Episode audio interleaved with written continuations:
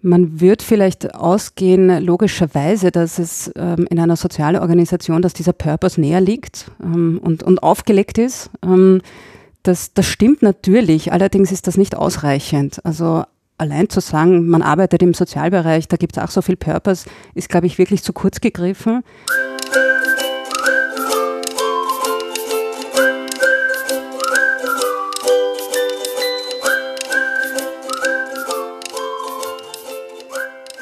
Hallo Fabian. Hallo Elisabeth.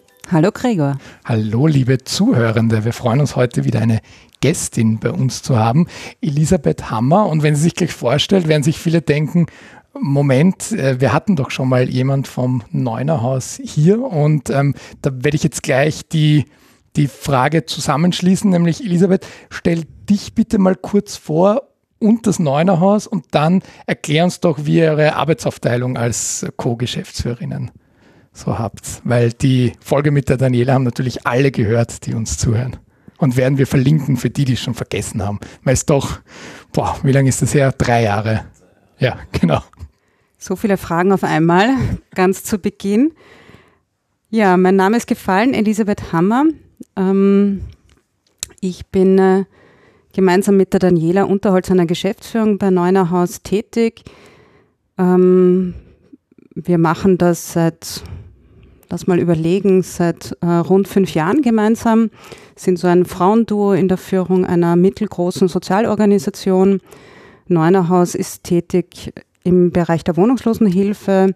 Wir setzen uns ein für das Recht auf Wohnen, für das Recht auf Gesundheitsversorgung, für das Recht auf soziale Teilhabe und haben ein sehr ausdifferenziertes Angebotsportfolio. Das heißt, wir führen Wohnhäuser für Menschen, die befristet bei uns eine, ein Dach über den Kopf bekommen oder auch dauerhaft. Wir betreuen vor allem auch Menschen in ihren eigenen Wohnungen nach einer längeren Phase an Obdach und Wohnungslosigkeit nach dem Konzept Housing First. Vielleicht kommen wir da noch dazu im Gespräch.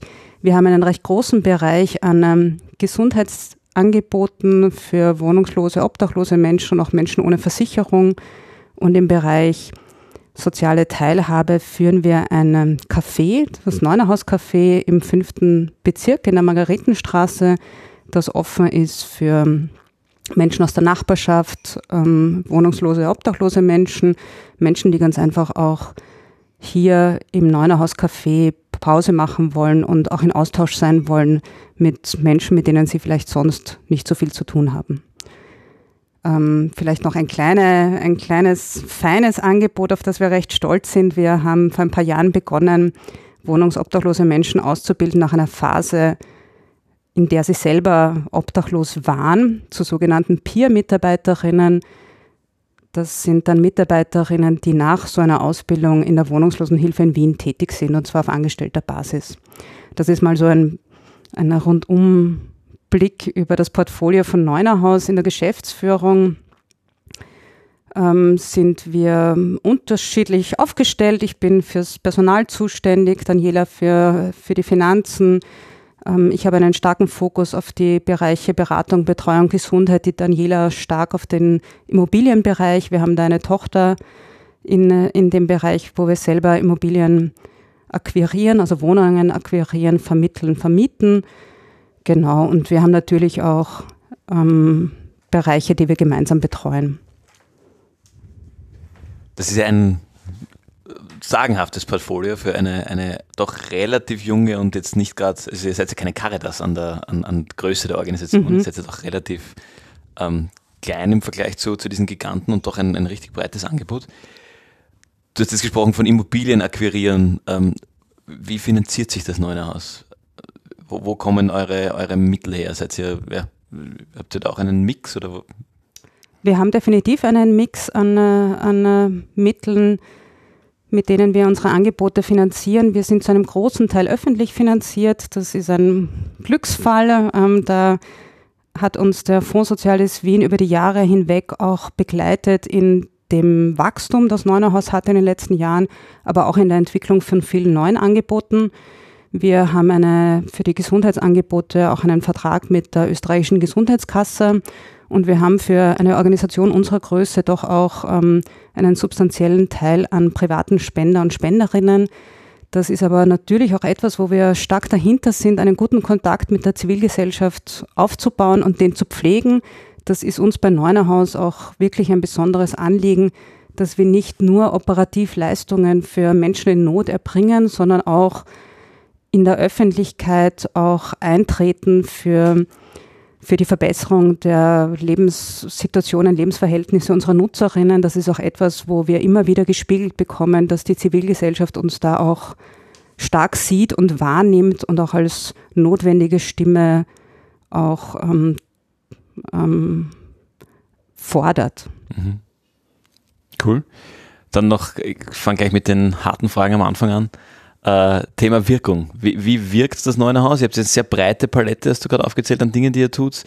Ähm,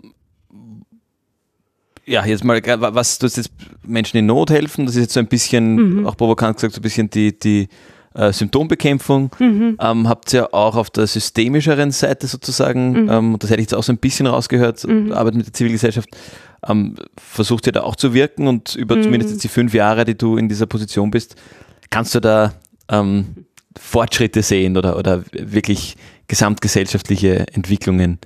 Ich fange von hinten an. Wenn ja. ich nicht Fortschritte sehen würde, wäre der Job ähm, Fahrt. Und ähm, insofern freut es uns bei Neunerhaus, dass wir in ganz vielen Feldern ähm, Fortschritte sehen. Aber was genau meine ich mit diesen Fortschritten oder was, was könnte das heißen?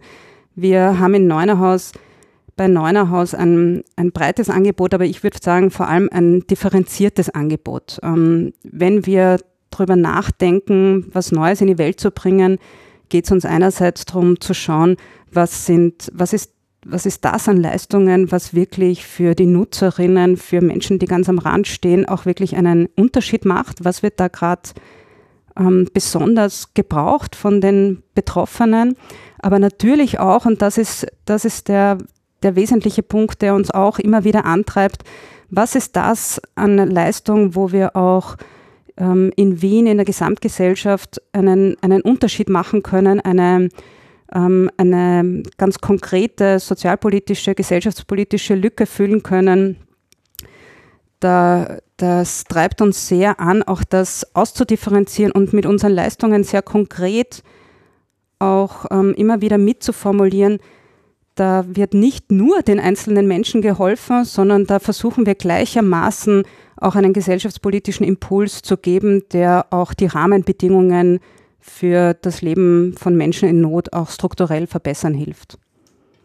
Wir haben in der letzten Neunerhaus-Folge eher deine Kollegin vorgestellt als, als Wechslerin innerhalb der, des dritten Sektors, aus der Kultur kommend, hinkommen jetzt in einen ganz anderen Bereich mich würde jetzt dein beruflicher Hintergrund, bevor du Geschäftsführerin vom Neunerhaus wurdest, interessieren und auch wie eure Dynamik da mit den verschiedenen Hintergründen, auch diese Wirkungen, die du jetzt beschrieben hast, mehr vorantreibt, als wenn vielleicht alle mit einer gewissen, ich nenne es jetzt mal Betriebsblindheit oder so voranschreiten würden. Mhm.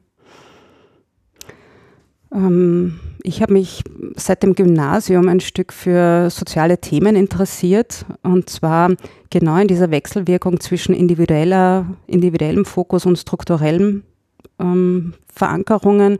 Damals hat mich das Thema Arbeitslosigkeit interessiert. Also da gab es schon bei mir so diese, diese Idee, wie könnte, was brauchen Menschen, die arbeitslos geworden sind? Und was heißt das volkswirtschaftlich, ähm, was ist das Thema Langzeitarbeitslosigkeit, Sockelarbeitslosigkeit, das waren alles spannende Begriffe in diesem Fach, das damals Geografie und Wirtschaftskunde hieß. Ich habe dann auch ähm, sowohl Sozialarbeit studiert als auch ein sozialwissenschaftliches Studium absolviert und bin dann eigentlich eine Zeit lang in der Forschung gewesen, auch im Bereich soziale Innovation und dann längere Jahre in der Ausbildung von Sozialarbeiterinnen. Das, was mich umtreibt, ist an sozialen Themen zu arbeiten, auch auf eine gewisse Weise kreativ zu sein und da auch neue Lösungen in die Welt zu bringen, die sich auch abheben von dem, was ein gewisser eine gewisse, ein gewisser bürokratischer ähm, Umgang in der Verwaltung von Armut ist. Also wie kann man da neue Lösungen einspielen in dem Bereich? Die einen Unterschied machen mm, und auch in die Breite dann äh, gemainstreamt werden können. dass ich das im Sozialbereich mache, hat sich so ergeben. Ähm, Wenn es in der Privatwirtschaft einen Job gäbe, der ähm, ein kreatives Potenzial hat, ähm, Sinn macht und auch eine gesellschaftspolitische Wirksamkeit hätte, ähm, wer weiß, wo ich zukünftig noch landen werde. Ja, das ist, das ist super, weil das ist eine, eine Frage, die wir uns auch schon überlegt hatten. Ähm, wieso wird es denn nicht die Privatwirtschaft oder wieso, und das ist auch so ein bisschen ein, ein, ein, ein Thema, was uns ja auch immer wieder interessiert, da könntest du ja mit deiner Erfahrung und deinen Fähigkeiten, unterstelle ich dir jetzt mal, wesentlich mehr Geld auch verdienen oder wärst vielleicht schon auf irgendeiner großartigen Liste in irgendeinem Managerinnen-Magazin und irgendwie so, so, so, sozialer Bereich, das ist immer so, ja, gibt es halt Leute, die müssen das machen, aber wir lobpreisen sie nicht so wie die Softwareentwicklerinnen oder so. Ähm, wie, wie, wie gehst du damit um? Also ich lobpreise meinen Job ja. und die Organisation, in der ich mhm. tätig bin. Sehr gut. Wir ähm, Wir, wir haben da einen großen Anspruch bei Neunerhaus, ähm, ähm, Positionen mit, mit Sinn und einer großen ähm, Wirksamkeit auch anzubieten und lassen uns da gar nicht so einhegen auf eine, auf eine gewisse Schmuddelecke. In diese Richtung mhm. ähm, hast du versucht, das, den Sozialbereich, sage ich jetzt einmal, abzuschieben. Ja. Ähm, ich ich äh, bin da überzeugt, dass wir bei Neunerhaus und auch in vielen anderen Sozialorganisationen richtig tolle Arbeit ähm, passiert. Das mhm. soll uns die Privatwirtschaft mal nachmachen. Ähm, in gewissen Bereichen sage ich ganz selbstbewusst, ähm, dass wir da womöglich, nicht womöglich, sondern definitiv manchmal ähm, weniger vergütet werden, ist wirklich ein, ein gesellschaftspolitisches ähm, Drama insgesamt.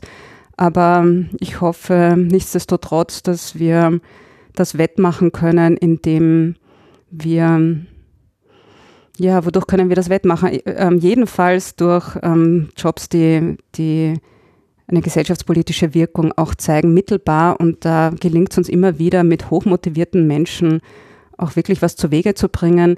Wir versuchen auf der Gegenseite natürlich auch Rahmenbedingungen zur Verfügung zu stellen, dass das auch für jeden Einzelnen auch wirklich etwas ist, wo man langfristig auch sehr gerne und mit großer Motivation dabei ist. Ja, Stichwort große Motivation. Wir haben dieses Jahr unsere Podcast-Staffel unter dem großen Überthema mentale Gesundheit stehen und das ist ja was, was gerade im, im dritten Sektor oft sehr nah beisammen ist. Diese hohe Motivation und dann irgendwann dieser Punkt, wo es kippt und wo ich sage, ich, ich kann nicht mehr. Wie, wie geht es dir da ganz persönlich damit, bevor wir überhaupt über die, die Mitarbeiter in dem neuen Haus sprechen? Würde mich mal interessieren, was ist dein persönlicher Umgang mit deiner mentalen Fitness? Ich glaube, auch wenn ich in der Privatwirtschaft Managerin wäre, wäre ich keine Anhängerin einer Sieben-Tage-Woche. Ähm, ich finde, das ist nichts, was eine Qualität grundsätzlich erhöht. Ich glaube, dass eine Distanz zur eigentlichen Aufgabe wichtig ist und auch diese Distanz strukturell sich immer wieder zu schaffen. Ähm, auch nur durch diese Distanz entstehen Räume für Kreativität und das, was dann auch meine Managementaufgabe ist. Ähm, ganz persönlich ähm, schaue ich wirklich drauf, dass ich am Wochenende ähm, Zeit finde für Kunst und Kultur, für die eine oder andere Ausstellung, die sich womöglich auch mit gesellschaftspolitischen Themen befasst, die, die ähm, Probleme ganz anders auf den Punkt bringt, auch andere Lösungen äh, vorschlägt. Ich bin auch eine, die sich gern ähm, mit, mit Menschen aus meiner Familie oder einem Freundeskreis mal verabredet zum Laufen gehen oder sich auch so Ziele steckt, ähm, den Halbmarathon da oder dort zu absolvieren. Das ist natürlich etwas, was, was auch ähm, ein guter Ausgleich ist. Jedenfalls braucht es Räume zur Distanzierung, um äh, kreativ sein zu können. Wir haben unlängst auch im, im Rahmen dieses Schwerpunktthemas einen Gastbeitrag im Standard veröffentlicht und äh, das berühmt-berüchtigte Standard-Forum mhm. hat dann, war einer der ersten Kommentare war, ähm, ja, die Manager und Berater, die, die reden gescheit, aber die waren nie im Feld und mhm. wollen uns jetzt sagen, was sie tun dagegen, dass sie nicht mhm. ausbrennen. Ähm, mhm wurdest du auch schon mal mit, mit, mit sowas konfrontiert? Weil bei, bei ich sag mal, beim, beim Neunhaus ist ja die Bandbreite auch extrem groß, was die mhm. Unterschiedlichkeit an Jobs anbelangt. Mhm. Ich würde für mich und für Neunerhaus jedenfalls so sagen, dass das Thema mentale Gesundheit etwas ist, was nicht so sehr etwas ist, was ich allein in der persönlichen Verantwortung von Leitungspersonal oder Mitarbeiterinnen im, im operativen verankert sehe, sondern das ist eine organisatorische Aufgabe. Mhm. Und, und ich glaube, darum müssen wir uns kümmern im Sozialbereich nochmal verstärkt. Du hast das schon angedeutet. Der Sozialbereich ist halt wirklich ein schwieriges Feld, weil, weil wir strukturell damit konfrontiert sind, so leicht erpressbar zu sein. Einerseits, weil es Jobs mit Sinn sind. Ähm, da denkt man sich schnell einmal, die Leute werden schon nicht abspringen, weil sie haben ja einen ach so sinnvollen Job. Das ist der, der eine Teil der Erpressbarkeit. Der andere ist natürlich, wir arbeiten für Menschen, die in einer existenziellen Notlage sind. Ähm, auch da gibt es vielleicht den einen oder anderen Hintergedanken äh, gesellschaftlich oder auch von öffentlichen Fördergebern, die werden die, die Menschen schon nicht hängen lassen. Darauf können wir uns verlassen. Und ich glaube, das ist mal das, das eine Strukturelle, dass wir da auch im Management, in der Leitung da, dagegen arbeiten müssen ähm, und standhalten müssen gegen diese vermeintliche Erpressbarkeit. Das andere ist natürlich, wie wir im organisationalen Gefüge, wie wir bei unseren Abläufen und Routinen auch darauf schauen, dass wir das Thema mentale Gesundheit, so wie du es benennst, auch strukturell berücksichtigen. Da geht es wirklich auch darum, zu schauen, was ist unsere Pausenkultur beispielsweise, ähm, was ist unsere Kultur auch gerade im sozialen Bereich der psychosozialen Entlastung. Ähm, da haben wir wirklich auch viel gelernt über die Zeit der Pandemie hinweg, ähm, wo, wo wahrscheinlich nicht nur wir, sondern auch andere im Sozialbereich stark in, in dem ersten Drang waren, jetzt noch mehr zu tun, noch mehr anzubieten, auch Pausenzeiten zu streichen oder Teamzeiten zu streichen, Supervisionen zu streichen, Klausuren zu streichen. Wir haben relativ rasch verstanden, dass das genau der falsche Zugang ist ähm, und versucht sehr stark auch von Leitungsebene darauf zu drängen, dass eine eine Teamsitzung, eine Klausur, eine Supervision, sei sie einzel, im Einzelsetting oder, oder als Teamsetting, ähm, keine Kühe, sondern Teil des Pflichtprogramms. Ähm, und, und Teil der Qualität ist, die wir dann auch an unsere Nutzerinnen weitergeben können. Das, da glaube ich, haben wir wirklich ähm, einiges gelernt, was ich nicht mehr missen möchte, auch in der Organisation verankert zu wissen. Wechseln wir jetzt das Thema. Der, der, mit ein Anlass, warum wir uns heute treffen, ist die Veröffentlichung von deinem Buch Hinschauen statt Wegschauen wo du, oder ich nenne einfach den Untertitel, wie eine Gesellschaft ohne Wohnungslosigkeit möglich ist, wo du, mein erster Eindruck war, eine Art Utopie auch zeichnest. Fass mal kurz für unsere Leserinnen zusammen, wie bist du darauf gekommen, dieses Thema, ich sage mal, fast schon programmatisch auch, auch anzugehen und warum ist jetzt genau der richtige Zeitpunkt, damit auch, auch groß rauszugehen? Wie eine Gesellschaft ohne Wohnungslosigkeit möglich ist, ist der Untertitel, das hast du schon angesprochen. Für mich ist das in keinem Fall eine Utopie, sondern eine realisierbare Vision. Davon gehe ich aus.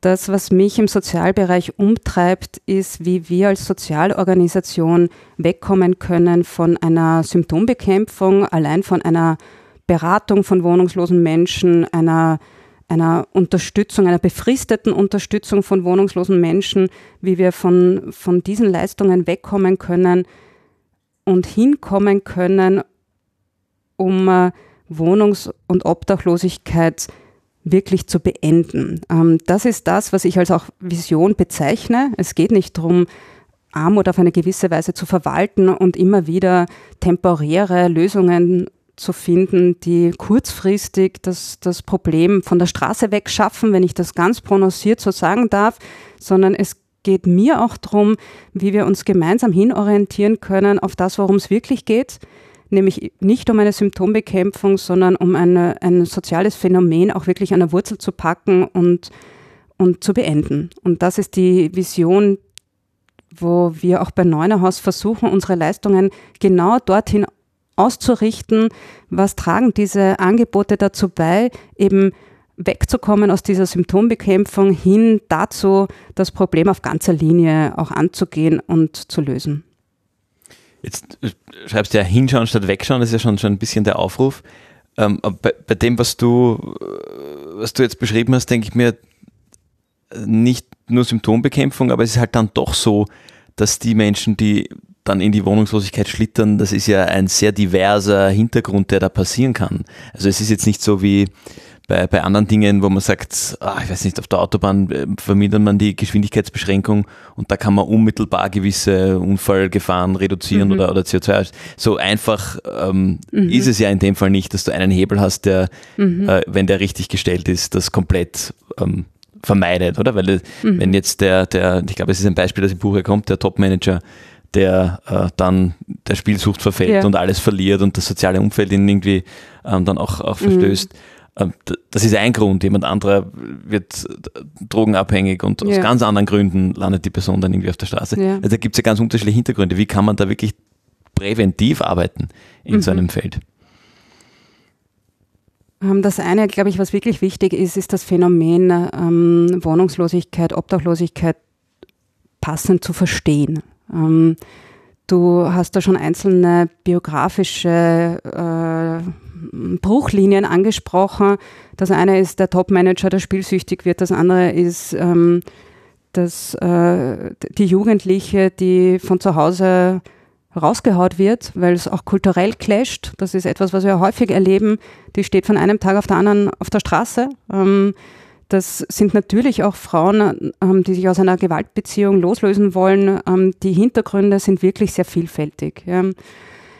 Und haben natürlich auch irgendeine eine Verankerung in der Biografie und dann in dieser speziellen Krisensituation keine persönlichen Netzwerke und Ressourcen, die dann im Fall des Falles unterstützen. Ähm, das, das wissen wir. Das wissen wir. Gleichzeitig wissen wir auch, dass Wohnungs- und Obdachlosigkeit ein Phänomen ist, vor dem wir uns wirklich auch gesellschaftspolitisch, ähm, ich sage es jetzt mal drastisch, alle gemeinsam fürchten können, weil wir auch aus den, der Datenlage wissen, dass die Wohnkosten strukturell mit, den, mit der Entwicklung der Einkommen nicht mehr Schritt halten. Also da gibt es wirklich ein strukturelles Problem, was auf uns alle auch ähm, zukommen kann, ähm, vor allem auf jene, die natürlich im niedrigeren Einkommenssegment ähm, ähm damit konfrontiert sind, geringere Einkommen zu haben. Da galoppieren ganz einfach die Wohnkosten ähm, immer weiter weg. Wenn ich das jetzt zusammendenke, ähm, diese, diese zwei Sichtweisen, geht es uns auch darum, als Expertinnen im Feld der Wohnungslosenhilfe sehr stark darauf zu drängen, dass das Phänomen Wohnungs- und Obdachlosigkeit ein Stück normalisiert wird. Ähm, in dem Sinne, dass man sagt, so weit sind unsere Leben in der, in der Gefahrenlage von der Leben äh, der Menschen, die wir unterstützen, gar nicht so weit entfernt. Auch uns kann es treffen, in die Spielschucht zu kippen. Ähm, auch wir können eine ganz schwierige ähm, Trennung erleben da auch dorthin zu gehen, wie man es beim Thema Arbeitslosigkeit ja auch ähm, historisch geschafft hat. Ähm, zu sagen, das ist etwas, was nicht nur Einzelnen individuell passieren kann, sondern das ist ein gesellschaftliches Risiko, für das wir gesellschaftlich vorsorgen wollen.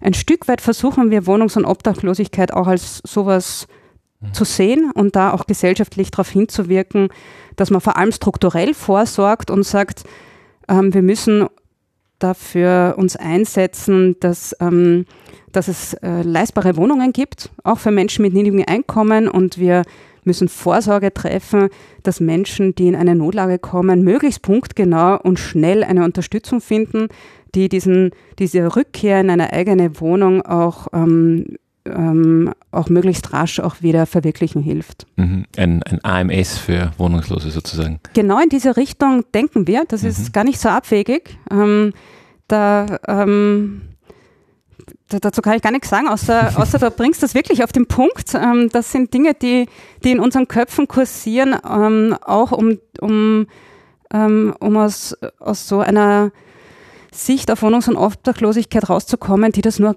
ganz wenigen einzelnen ähm, Menschen zurechnet und mit unser aller Leben so auch nichts zu tun hat. Mhm.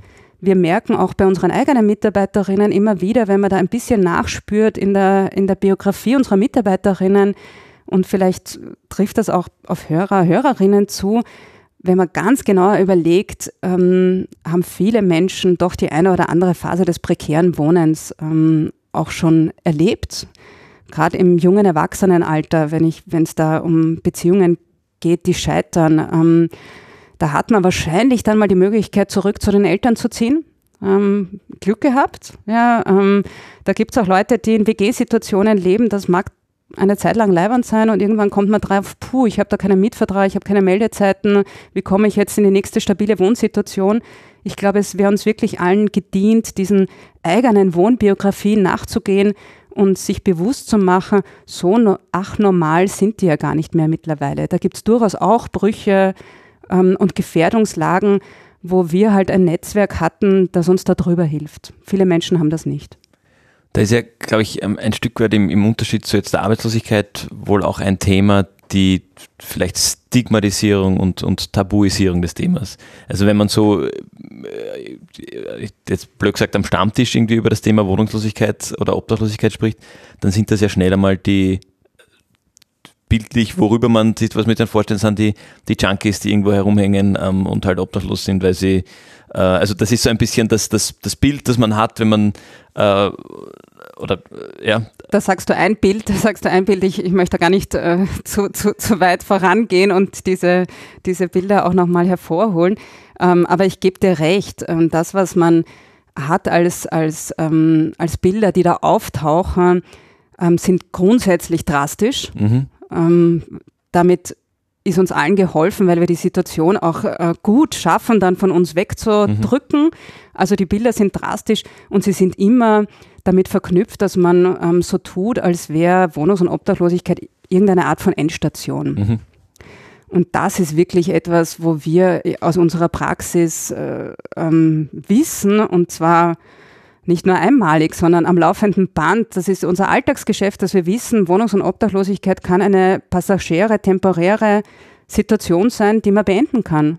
Also da geht es auch darum, in den Köpfen der Menschen dieses Bild zu verändern von Wohnungslosigkeit als etwas, was, was über einen kommt, mit Schicksalsschlag, äh, auf welche Art und immer, ähm, aber dann ganz einfach auch man festgezurrt ist aus, in dieser Situation und nicht mhm. mehr rauskommt. Mhm.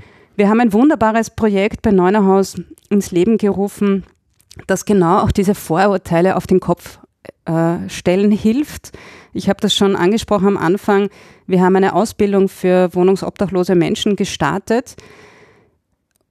Das heißt, ähm, das sind auch durchaus Leute, die noch in, äh, obdachlos sind, die, die ähm, auch wirklich noch teilweise in einem Notquartier nächtigen, die, die bei uns im Rahmen dieser Ausbildung zu sogenannten Peer-Mitarbeiterinnen ähm, geschult werden.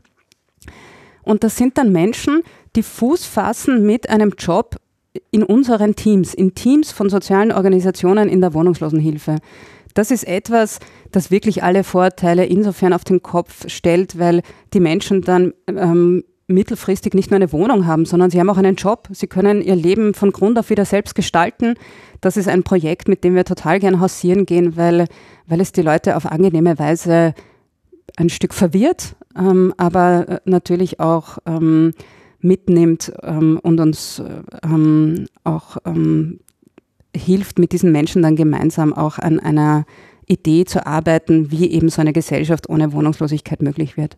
Mir fällt bei dem Projekt sofort das Passwort Purpose ein, nämlich in einem Sinne, wo ich finde, dass es wirklich verdient hat, weil wenn wir durch die Managementzeiten der Samstagzeitungen blättern, dann lesen wir von Quiet Quitting und die Gen Z, die braucht den Purpose und so weiter. Und jetzt sprichst du von Menschen, die gar nichts haben in ihrem Leben, nicht mal nicht mal eben die, die mhm. Wohnung, wo sie sich zurückziehen können. Da gibt es ja auch ein, ein gutes Beispiel in, in dem mhm. Buch, wie einfach äh, das, das, das, das Wohnquartier und das Bett, wo ich mich hinlegen kann und ich glaube, die Tür wird auch beschrieben, die ich zumachen mhm. kann, was das schon mal ändert. Und jetzt habt ihr aber eben dieses Peer-Projekt, wo Menschen, und das finde ich ja total faszinierend, wo du sagst, die, die selbst noch immer ihre eigenen mhm. Themen haben, vielleicht mhm. tatsächlich auch noch selbst wohnungslos sind, die aber plötzlich diesen Sinn äh, dadurch bekommen und äh, ihnen das auch ein Stück weit das Empowerment gibt, mhm. zu sagen, jetzt, jetzt kriege ich es wieder auf die Reihe. Mhm.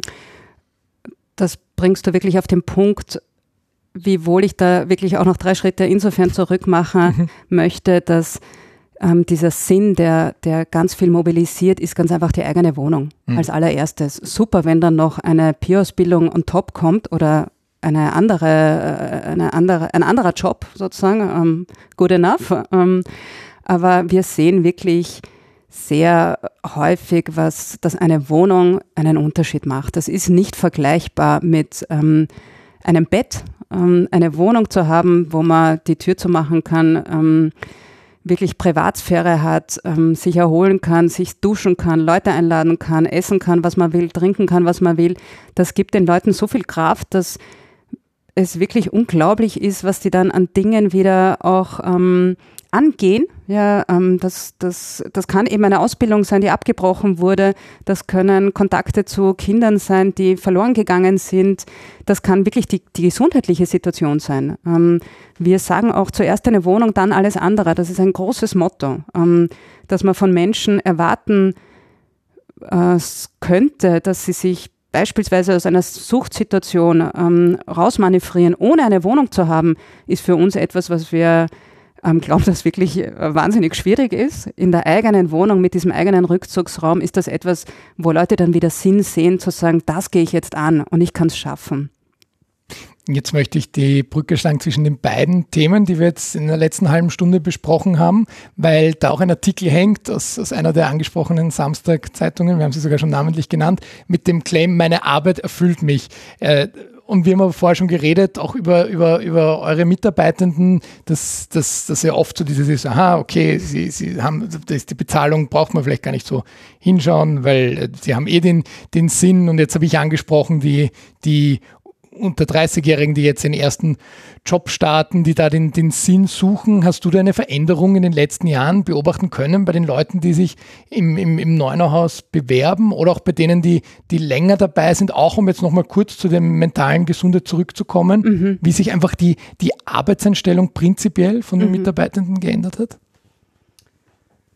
Du hast vorher schon angesprochen, ähm, Purpose als Buzzword. Mhm. Ähm, das kann ich nur unterstreichen. Ähm, man wird vielleicht ausgehen, logischerweise, dass es ähm, in einer sozialen Organisation, dass dieser Purpose näher liegt ähm, und, und aufgelegt ist. Ähm, das, das stimmt natürlich, allerdings ist das nicht ausreichend. Also allein zu sagen, man arbeitet im Sozialbereich, da gibt es auch so viel Purpose, ist, glaube ich, wirklich zu kurz gegriffen.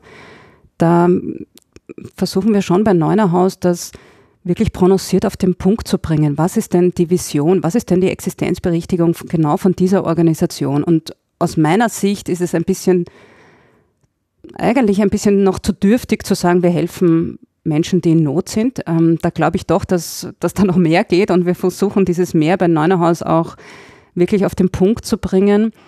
Und das ähm, sichert uns auch wirklich dann Commitment der, der Mitarbeiterinnen. Um das vielleicht zu veranschaulichen, wir haben den, wir haben das ähm, in diesen Zeiten der Pandemie sehr gut auch von Mitarbeiterinnen gespiegelt bekommen, was ein, eine Vision macht mit den Mitarbeiterinnen, die wirklich auf den Punkt gebracht ist. Ähm, da ging es ja ganz am Anfang bei diesem ersten Lockdown auch darum, dass viele ähm, Angebote auch für Menschen in Not mal, mal zumindest kurzfristig weggefallen sind, weil es so eine allgemeine gesellschaftliche ähm, Aufruf ja gab, sich selber zu schützen und auch sich selber zurückzuziehen.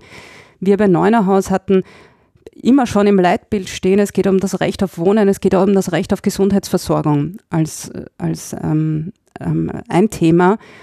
Bei Neunerhaus war es keine Frage, ob wir ähm, die Mitarbeiterinnen jetzt nach Hause schicken, nämlich nicht jetzt von Seiten des Managements, sondern von Seiten der Mitarbeiterinnen. Die Mitarbeiterinnen haben gewusst, wir sind hier, um das Recht auf Gesundheitsversorgung für Nichtversicherte, für Wohnungslose, für obdachlose Menschen zu sichern. Es ist klar, dass wir da bleiben. Es ist klar, dass wir offen halten. Und das gespiegelt zu bekommen von Mitarbeiterinnen und nicht als Auftrag des Managements zu formulieren, ist etwas, was, glaube ich, einen großen Unterschied macht, wenn dieser, wenn dieser Purpose, wenn diese Vision auch ein Stück nicht nur äh, ähm, im Leitbild verankert ist, sondern wirklich auch durch die Mitarbeiterinnen verstanden wird und sie auch ihre einzelnen ähm, ihren Arbeitsalltag darauf ausrichten. Und, ähm, und in der Pandemie hat sich das gezeigt, dass das möglich ist. Das heißt, Das heißt, ich glaube schon, dass äh, so, diese Organisationen in der derzeitigen Zeit ähm, besonders attraktive Arbeitgeber sind, die nicht nur allgemein ähm, was Sinnvolles machen für, für Menschen, die in Not sind, sondern die das auch wirklich punktgenau auch ähm, transportieren können und wo der Einzelne auch seinen eigenen Beitrag auch wirklich ähm, gut veranschaulicht sieht. Du leitest damit schon gut über auf das, das, das Ende deines Buches, wo du sehr viel reflektierst. Ich würde sagen, auf der Metaebene ganz generell um, über so soziale Organisationen, ähm, ausgehend vom Neunerhaus, mhm. aber durchaus mit, mit ganz allgemeinen Überlegungen, weswegen ich das Buch mhm. wirklich allen, die zuhören, äh, empfehlen würde, nicht nur denen, die sagen, das Thema Wohnungslosigkeit interessiert mich. Und da ist mir gleich die Frage eingefallen, wie, wie streng müssen denn Sozialunternehmen mit sich selbst sein. Weil du hast gerade angesprochen, euer Beispiel, die, die Mitarbeiter sind ganz von selbst drauf gekommen, ohne dass da einen, eine einen Managemententscheidung oder eine Order mhm. gab. Ähm, du hast gesagt, eine starke Vision. Was, was, ist so dein Gefühl? Was würdest du sagen für Sozialorganisationen? Wie, wie streng müssen die mit sich sein, um immer wieder zu schauen? Nämlich Fabian hat es vorhin angesprochen, wie wirkvoll sind wir? Das ist das eine. Aber auch, wie, wie kommt denn das bei unseren Mitarbeitenden an?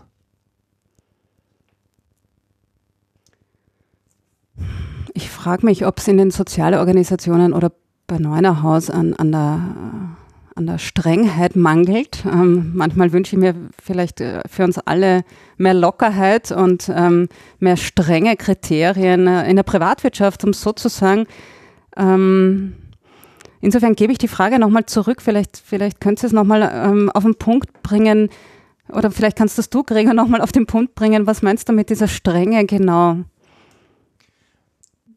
Du sagst, die starke Vision hat ja. euch geholfen. Jetzt ist ein, ein mhm. Klassiker bei ganz vielen Organisationen im dritten Sektor, mhm. bei eigentlich allen, wo ich tätig war, äh, dieses, wir haben so viel anderes zu tun, wir müssen uns jetzt nicht mit uns mhm. selbst beschäftigen.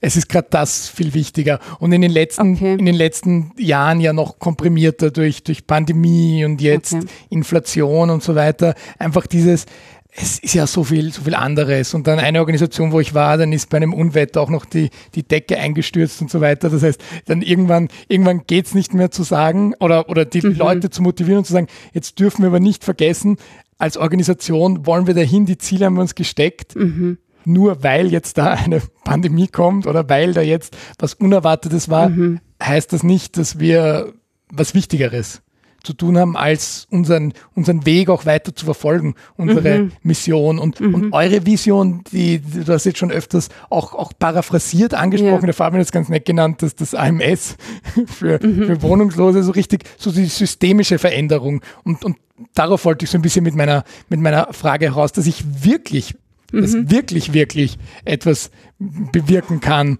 Ähm, wo muss da das, das Management, aber auch die Organisation selbst mhm. als, als lebender Organismus mhm. verwende ich trotzdem jetzt nochmal das Wort strenge und ich hoffe, es ist jetzt ein bisschen mhm. klarer, da einfach mhm. auch das, das Einfordern ein Stück weit. Mhm. Ähm, jetzt kann ich das wirklich auch besser verstehen in, und ähm, suche noch nach der geeigneten Antwort. Das eine, was mir einfällt, ist das Bild, das ähm, wir auch oft gespiegelt bekommen, ähm, dass man ein bisschen aufpassen muss, dass sich die Problemlagen der Menschen, um die man sich kümmert, sich nicht widerspiegeln in der eigenen Organisation, dass das sozusagen so gedoppelt wird. Ähm, und das finde ich ganz interessant, weil ähm, unsere Menschen, die wir unterstützen, ähm, leben wirklich in ganz prekären Situationen das zu doppeln in einer Sozialorganisation und zu sagen, wir sind überall ganz prekär aufgestellt, ähm, ist wirklich etwas, was nicht zum Erfolg beiträgt, ähm, was unsere Qualität behindert, unsere Wirksamkeit behindert. Und damit, glaube ich, komme ich zum Punkt. Ja, ähm, ich plädiere wirklich stark dafür, bei Neunerhaus, und das, das würde ich auch wirklich breiter gesetzt sehen, dass wir ähm, nicht nur die Hilfe für einzelne Menschen als unser Kerngeschäft verstehen, sondern auch das Kerngeschäft ähm, sehen, wie wir, ähm, wie wir in unseren Rahmenbedingungen so arbeiten, dass ähm, sich unsere Wirkung multiplizieren kann. Das ist nichts, was in der Freizeit von Mitarbeiterinnen stattfinden soll oder von Führungskräften, sondern da braucht es Commitment in der Organisation, dass man sich genau darum kümmert. Das heißt, es geht im Fall des Falles nicht, mehr des, nicht um mehr desselben. Es geht nicht darum, dass wir im Gesundheitszentrum noch mehr ähm, nicht versicherte, wohnungslose Menschen ähm, behandeln können, sondern es geht darum, dass wir uns bei Neunerhaus darum kümmern, wie müssen die Strukturen im Gesundheitswesen so ausgerichtet sein, dass auch unsere vulnerablen Zielgruppen dort Zugang bekommen. Und damit veranschaulich, ver, möchte ich veranschaulichen diese unterschiedlichen ähm, Ebenen und, und ähm, äh, Pfeiler, die, die wir gemeinsam bearbeiten müssen. Und ich ähm, bin wirklich auch in der Organisation sehr bedacht darauf, dass wir nicht ähm, uns auch verführen lassen, ich sage so, von der, von der Not der Nutzerinnen, dass wir denen nur hinterherlaufen, ja, sondern dass wir, dass wir uns dazu verführen lassen, an den Rahmenbedingungen zu arbeiten, damit es für alle besser wird. Und ich glaube, da, da braucht es zum Beispiel dieses Stück Distanz, von dem ich vorher gesprochen habe. Ja, natürlich, natürlich ähm, gehen uns die Notlagen von den einzelnen Menschen an Herz und Nieren. Ja, das, das, ist, ähm, das sind ganz einfach dramatische Schicksale. Ja. Aber hier innezuhalten und zu sagen, ähm, selbst wenn wir Tag und Nacht arbeiten, ähm, werden wir nicht allein äh, in Wien da die Welt retten können, ja, sondern wir müssen einen anderen Zugang wählen, einen anderen Hebel uns ausdenken, der die, ähm, die Öffentlichkeit, die Zivilgesellschaft in die Verantwortung bringt, damit es für alle besser wird. Das ist etwas an, an einem Arbeitspaket, das wir nicht nebenbei machen können, sondern das, was im Zentrum unserer Anstrengungen genauso ste stehen muss wie die individuelle Hilfe für Einzelne ich finde das einen, einen schönen Appell, den ich da für mich mitnehme und den man, glaube ich, auch allen sozialen Organisationen da draußen irgendwie mitgeben kann. Gerade und je prekärer deine Zielgruppe, desto stabiler musst du als Organisation eigentlich selber sein. Und dann dein Beispiel, dass die Mitarbeitenden in der, in der Pandemie gesagt haben, wir sind da, wir bleiben da, ähm, zeigt das auch total schön. Nämlich im, wohl in der Funktionalität mhm. und wie die Organisation funktioniert, aber schon auch in der, äh, im Mindset einfach, im, mhm. im, im, im Zugang zu dem Thema. Das finde ich, das finde ich sehr cool. Ähm, vielleicht bevor wir Richtung Abschluss gehen, noch ein, ein Thema. Wir haben jetzt viel über die Organisationen gesprochen äh, und so auch schon noch die systemische Wirksamkeit. Was kann jetzt ich als gerade nicht prekär lebende Person irgendwie machen, um eure Arbeit um das Thema ähm, Kampf gegen Wohnungslosigkeit zu unterstützen? Ähm, das Buch heißt Hinschauen statt Wegschauen. Ähm, ich glaube, da sind wir alle gesellschaftlich aufgerufen, den Blick drauf zu halten, ähm, auf die individuelle Not, aber auch auf die gesellschaftlichen Bedingungen, die, die dafür verantwortlich sind. Ich sorge mich schon darum, wie wir an der derzeitigen gesellschaftlichen und ökonomischen Situation auch ähm, den gesellschaftlichen Zusammenhalt hochhalten. Ähm, das ist etwas, was mich persönlich auch sehr beschäftigt. Und ich ähm, hoffe, dass wir weiterhin ähm, auch darauf bauen können, äh, dass uns Menschen auch bei Neunerhaus unterstützen, auch weiterhin unterstützen, ähm, in einer Situation, wo es vielleicht auch für alle enger wird. Ja, das, das, damit sind wir jetzt konfrontiert, dass, äh, dass die die, dass sozusagen auch unser, unser Einkommen doch belastet ist durch die Teuerungen da und dort. Ja, das, das ist wirklich etwas, was ja viele auch am eigenen Börsel spüren. Nichtsdestotrotz hoffe ich doch, dass, dass es uns ein gemeinsames Anliegen ist und bleibt, dass, ähm, dass einzelne Menschen nicht ähm, nicht äh, hinten bleiben ähm, und verloren gehen, sondern dass wir eigentlich noch prononcierter als bislang darauf beharren, dass, ähm, dass ähm, alle mitgenommen werden und alle Teil dieser Gesellschaft sind. Da ähm, hoffe ich eigentlich, dass es zum Beispiel für Neunerhaus in die Gegenrichtung geht und wir mehr Unterstützung als bisher erfahren, ähm, weil, weil die Menschen jetzt bewusst ist, ähm, äh, wir sitzen alle im selben Boot noch immer ist es so, dass manche prekärer dran sind als, als einer selbst. Und da hoffe ich, dass es eigentlich zum, zu mehr Rückenwind kommt für Organisationen wie Neunerhaus, da hoffe ich auch weiterhin um, auf eine hohe Spendenbereitschaft, damit wir unseren Job erfüllen können. Mhm. Du hast den gesellschaftlichen Zusammenhalt angesprochen und ich frage mich gerade in solchen Situationen jetzt immer, wo wir irgendwie in einen, ich sag mal, zumindest spannenden Winter irgendwie unterwegs sind. Ähm, wie, weil wir haben gesehen, so in der, der Gregor und ich nennen es immer die Pandemie-Romantik, wo auf einmal doch sehr viel Solidarität da war, zumindest irgendwie auf sozialen Medien nach außen geblasen äh, und Klatschen am Balkon und, und diese ganzen Dinge. Ähm, das kam halt, sage ich jetzt mal, vor allem von den Leuten, die nicht hart betroffen waren von diesen Einschränkungen. Jetzt kommen wir in dem in diesem, diesem heißen Winter oder eben nichts heißen wie in dem kalten Winter, der uns da wohl bevorsteht, womöglich in einer Situation, also man liest immer mehr über höhere Blackout-Wahrscheinlichkeit und einige Tage mhm. ohne Strom und Energie und weiß nicht, was davon jetzt, wie fundiert mhm. das alles ist, ja, aber es ist wohl irgendwie so ein bisschen der, die Stimmung geht in die Richtung, mhm. es ist ernst. Mhm. Äh, da, da, da frage ich mich so ein bisschen, was, was macht das dann, wenn es wenn das Gefühl ist, das geht jetzt schon auch irgendwie an mein Leib und Leben und irgendwie mhm. meine, meine mhm. Wohnung irgendwo und halt alles, was meinen Sicherheitsrahmen, wie solidarisch bin ich dann noch ja. und, und wie, wie ja. halt, hält dann dieser Zusammenhalt ja. weiter? Hast du da eine, eine Antwort drauf? Ja, natürlich habe ich eine Antwort. Ähm, ähm, so leicht ist es nicht. Eine, eine Antwort, die ich habe, ähm, ist so dieser wienerische Ausdruck. Ich hoffe, ich bringe es jetzt auf den Punkt. Zu, zu Tode gefürchtet ist auch gestorben. also noch sind wir nicht dort. also das Blackout ist gestern nicht passiert. Hoffen wir, dass morgen auch nicht passiert. Das ist das eine und ich, ich ähm, nehme auch für, für mich in Anspruch, auch ähm, weiter ähm, kontinuierlich an unseren Zielen zu arbeiten. Natürlich ein Stück unter Krisenvorbehalt. Wenn es morgen ein Blackout gibt, dann werde ich darauf reagieren müssen. Aber ähm, bis dorthin arbeite ich ähm, genauso begeistert weiter wie gestern auch. Das ist das, die eine Antwort. Die andere ist vielleicht ähm, bedeutsamer. Ähm, ich habe ja als Geschäftsführung Neunerhaus durchaus ein Stück einen Überblick über Spendeneingänge bei Neunerhaus. Und ich kann wirklich sagen, ähm, wir haben eine Vielzahl auch an Spenderinnen, die auch mal Nutzerinnen bei Neunerhaus waren. Und das sind Kleinstspenden an ein paar Euro im Monat. Ähm, das ist etwas, was mich wirklich bis ins Innerste rührt, dass Menschen, die einmal in einer Notlage waren und jetzt auch nicht viel haben, ähm, sagen,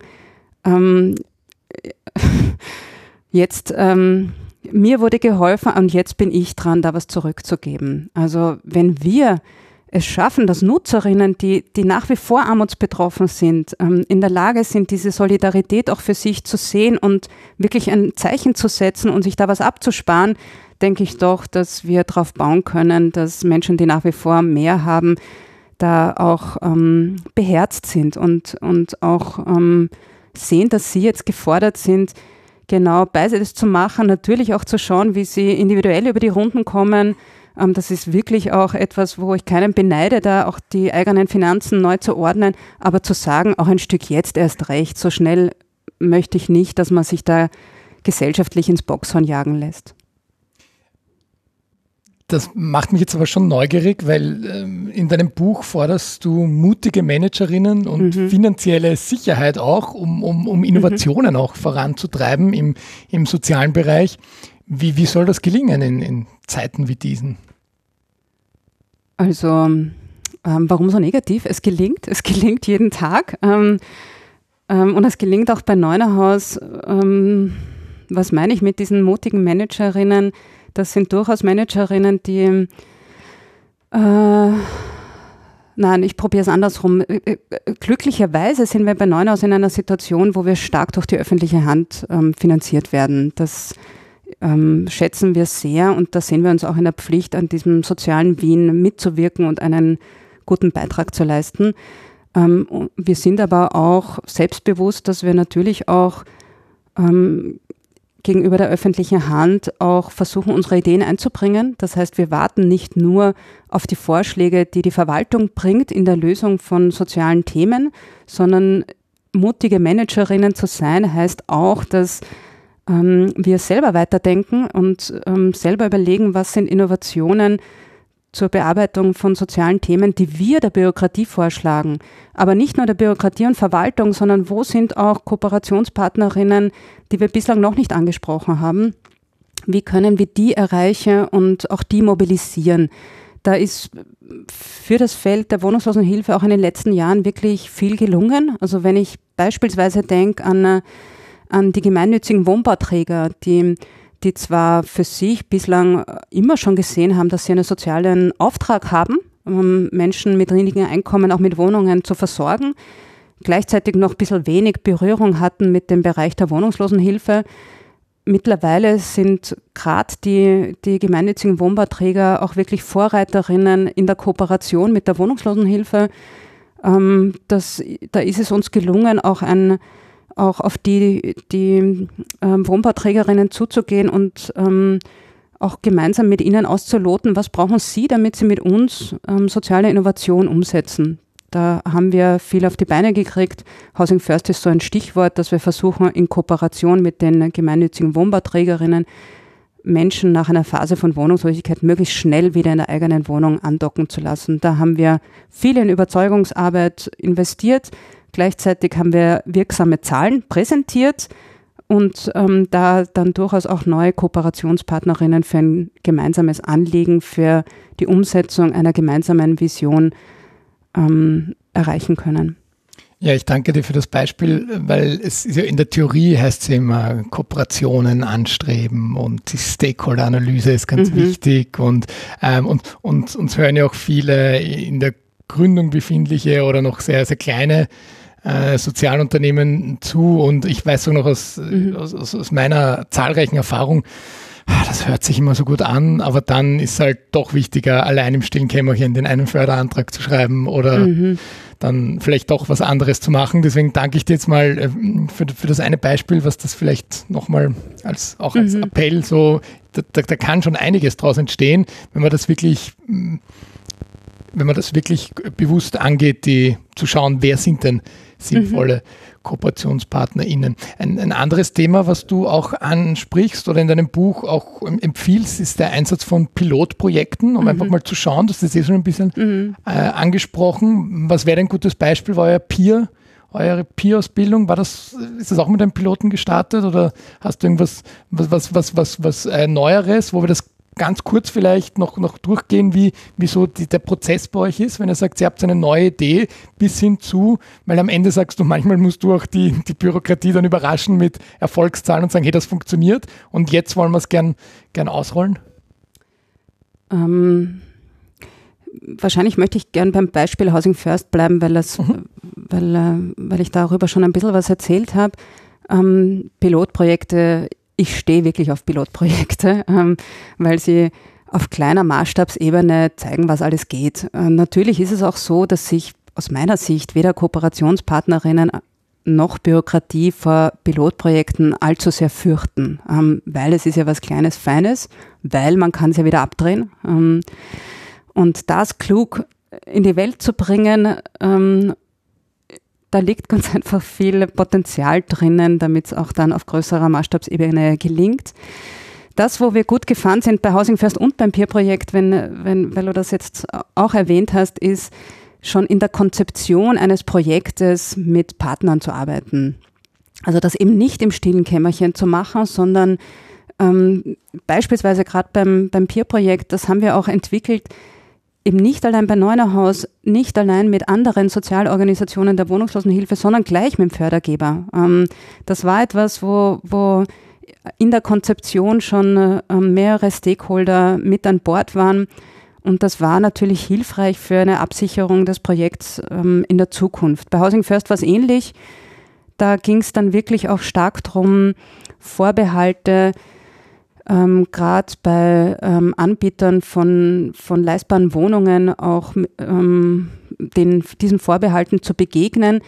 Zu Beginn von, von diesem Pilotprojekt von Housing First war es für viele, auch soziale Organisationen, noch, ähm, noch eine Utopie, dass Menschen, die einmal wohnungslos waren, einen eigenen Mietvertrag wieder unterzeichnen. Ähm, da hatte man eher so Ideen, dass, da geht es darum, dass ähm, die Personen vielleicht mal befristet in einer Wohnung wohnen, die durch eine soziale Organisation angemietet ist. Und wenn dann das funktioniert, dann kann man überlegen, ob man übersiedelt in eine andere Wohnung mit einem eigenen Mietvertrag. Dieses Pilotprojekt Housing First ist angetreten mit der Ansage, eine, ein eigener Mietvertrag von Anfang an, ein eigener unbefristeter Mietvertrag von Anfang an mit allen Rechten und Pflichten, die das eben inkludiert und einer sozialarbeiterischen Unterstützung auf freiwilliger Basis für alles, was notwendig ist. Da gab es Vorbehalte, nie und nimmer werden euch gemeinnützige Wohnbauträger Wohnungen zur Verfügung stellen und schon gar nicht unbefristet und überhaupt. Übers Pilotprojekt ähm, konnte gezeigt werden, ähm, das geht sehr wohl. Ähm, über 90 Prozent der Mieterinnen sind nach drei Jahren weiterhin stabil in ihrer Wohnung. Das sind ein paar ähm, Kennzahlen, die, die jeden gemeinnützigen Bauträger grundsätzlich überzeugen, dass man da mit Neunerhaus zusammenarbeiten kann, dass das auch ähm, finanziell Sinn macht, neben dem, dass man einen sozialen Auftrag erfüllt. Also ein Projekt zu konzipieren, mit anderen gemeinsam raus aus der Bubble, auch wirklich einen hohen Benchmark zu setzen mit dem Pilotprojekt und nicht herumzukrundeln an den, an den Dingen, die die man sowieso erreicht, ja, sondern wirklich eine Benchmark zu setzen, die einen Anspruch hat und ähm, darüber auch Leute zu überzeugen, an, an was Tollem mitzuarbeiten. Nicht, nicht nur ein bisschen zu spenden für, für das ewig Gleiche, ähm, sondern da auch wirklich an einem Projekt mitzuwirken, das einen Unterschied macht, der einen Anspruch hat. Ähm, ja, also dieses Projekt Housing First hat vor zehn Jahren bei Neunerhaus ganz klein begonnen. Derzeit gibt es ein Projekt, das österreichweit ähm, tätig ist, das jetzt in die zweite Phase geht, unterstützt wird vom Sozialministerium, wo über 50 gemeinnützige ähm, Wohnbauträger österreichweit mit an Bord sind und Housing First so in, in allen Bundesländern österreichsweit auch gemainstreamt wird. Da sieht man, wie ein kleines Ding auch wachsen kann und Mainstream werden kann. Ich danke dir herzlich für den optimistischen Ausblick und auch, dass du uns in der letzten Stunde immer wieder auf unseren Pessimismus, der uns, glaube ich, so ein bisschen auch, oder Zynismus auszeichnet, auch mal eine andere Note reinbringst. Ich glaube, da werden sich viele freuen bei der Ausgabe. Also vielen Dank dafür. Äh, damit kommen wir gleich zum, zum Abschluss der Folge und zu den Empfehlungen. Ich fange heute einfach mal an. Ich habe ein Buch nicht physisch mitgebracht, aber als Empfehlung und zwar heißt das Buch Unsichtbare Frauen. Ist schon ein, ein, ein paar Jahre alt, aber ähm, genau, da nicken ein paar im Raum. Ein, ein extrem wichtiges Buch, wo eigentlich gar nicht viele überraschende Dinge genannt werden, wie Frauen in unserer Gesellschaft strukturell benachteiligt werden, weil sie einfach nicht mitgedacht werden. Aber du kriegst es nochmal auf 500 Seiten nochmal präsentiert und du kommst aus dem, aus dem Kopfschütteln, vor allem ich als Mann, gar nicht raus. Da geht es um so Dinge wie, wie äh, Uniformen beim Militär, mhm. genauso wie, wie, wie, wie Dinge wie ähm, Dienstverträge im Universitätsbetrieb, mhm. aber auch einfach sowas wie, wie Thema Role Models und so weiter. Also auf, auf allen Ebenen einfach. Und wenn du das Buch gelesen hast, dann, dann bist du hoffentlich Firma, wenn du das nächste Mal am, am Stammtisch bist und jemand sagst, ah, die Gleichberechtigung, die haben wir doch schon seit Jahrzehnten, mhm. dass du auch mit Details kommen kannst, die vielleicht überraschen oder halt leider auch nicht. Elisabeth, was hast du mitgebracht als Empfehlung? Ähm, nach wie vor geht es im Bereich Wohnungslosigkeit auch um unsere eigenen Vorurteile und ähm, denen ein bisschen nachzuspüren und sie vielleicht auch auf den Kopf zu stellen. Ähm, wer da ein bisschen eintauchen möchte, dem empfehle ich die, seine Netflix-Serie Made. Ähm, da geht es um eine alleinerziehende ähm, Mutter in ähm, Obdachlosigkeit, die da auch für ihr Kind und sich bessere Lebensbedingungen auch ähm, verwirklichen möchte. Genau, das ist ein Thema, das mich sehr umtreibt. Wie können wir unseren eigenen Vorurteilen näher kommen? Wie können wir da auch Nähe zu den Menschen auch ähm, herstellen, die uns sonst so weit entfernt erscheinen, auch auf emotionaler Ebene? Mhm. Vielen Dank, dann mache ich noch weiter. Ich habe äh, ganz ein anderes Buch, ähm, also einfach einen Roman heute mitgebracht, habe ich glaube ich überhaupt noch nie gemacht. Äh, und zwar ähm, ein bisschen am Aufhänger Biografien, weil ja diese Biografien, du hast das vorher angesprochen, ähm, Biografien von, von Menschen in Wohnungslosigkeit, die ähm, ja, die da irgendwie verschiedene Richtungen gehen können und eben es ist nicht das Ende einer Biografie, wenn jemand in die Wohnungslosigkeit schlittert. In dem Buch geht es nicht um Wohnungslosigkeit, aber es ist eine entspannende, das heißt Stoner von äh, John Williams, relativ alt schon, ähm, aber ist eine spannende Geschichte, die im Grunde die das Leben einer Person beschreibt und immer wieder auf einzelne Momente reinzoomt und dann wieder, wieder raus und dann vergehen irgendwie mal Monate oder Jahre auf einer halben Seite und dann sind irgendwie über sechs Seiten ist ein Gespräch und so. Und das fand ich einen, äh, finde ich einfach eine ganz spannende ähm, Perspektive auf, auf das Konzept Leben auch, weil halt manchmal so einzelne Momente so, so stark sind und manchmal irgendwie blickt man auf eine ganze Zeit zurück, die man vielleicht damals intensiver wahrgenommen hat. Und da sind eigentlich wenig, wenig Dinge drin. Das sind alles Sachen, die du auch nicht planen kannst. Also, Lieber Fabian, ähm, ich unterstütze deinen, deinen Literaturvorschlag zur Gänze. Das ist wirklich ein großartiges ähm, Buch. Ich habe das auf einer Radtour mal als Hörbuch gehört. Also es gibt es auch als Hörbuch, so, so viel weiß ich. Und du hast das formal ähm, beschrieben, was dieses Buch auch auszeichnet, dieses Hineinzoomen ähm, und ganz intensive ähm, Erleben und erleben lassen von, von einzelnen Lebensmomenten und Ereignissen, das ist wirklich eine, eine Geschichte, wo jeder mit hineingezogen wird und ähm, wirklich eine wunderbare Lektüre.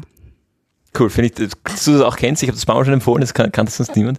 Mir hat es in einem Buchgeschäft der, der Verkäufer gesagt, das ist das beste Buch, das er je gelesen hat. Äh, und ich, ich habe es nur so in der Hand gehabt, eigentlich vorbeigehen und okay, das muss ich nehmen. Uh, und ist wirklich auch eins, eins meiner, meiner Lieblingsbücher. Gut, ähm, kommen wir zum Ende. Ich versuche ganz kurz vielleicht eine, einen Umriss, worüber wir gesprochen haben. Wir haben angefangen mit ein bisschen deiner Biografie und deinem, äh, deiner Rolle im Neunerhaus, haben über das Neunerhaus und das breite Portfolio vom Neunerhaus gesprochen, sind dann zum Thema Wellbeing eigentlich und mentale Gesundheit im, im beruflichen Kontext gekommen.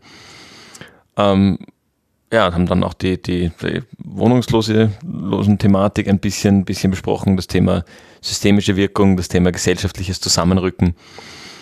Ähm, genau, den Rest habe ich vergessen. Da war noch, da war noch mehr, glaube ich.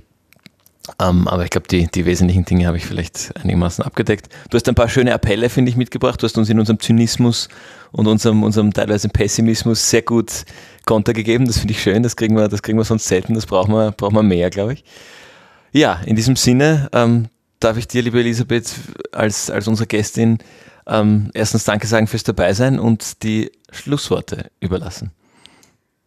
Darauf war ich nicht eingestellt, ähm, Schlussworte zu sprechen nach den ganzen Appellen. Ähm, ähm, geht mir der letzte Appell aus? Nein, ich, ich denke, ich denk, dass ich da wirklich gern dranbleiben möchte an dem, was, was ihr so in den Raum gestellt habt, an diesem Art von Zynismus. Ich, ich teile ihn nicht. Ich bin seit über zehn Jahren ähm, jetzt im Sozialbereich, in dem Fall als im Management tätig und ich, ich glaube, dass da ähm, wir noch viel vor uns haben, ähm, was wir gemeinsam erreichen können.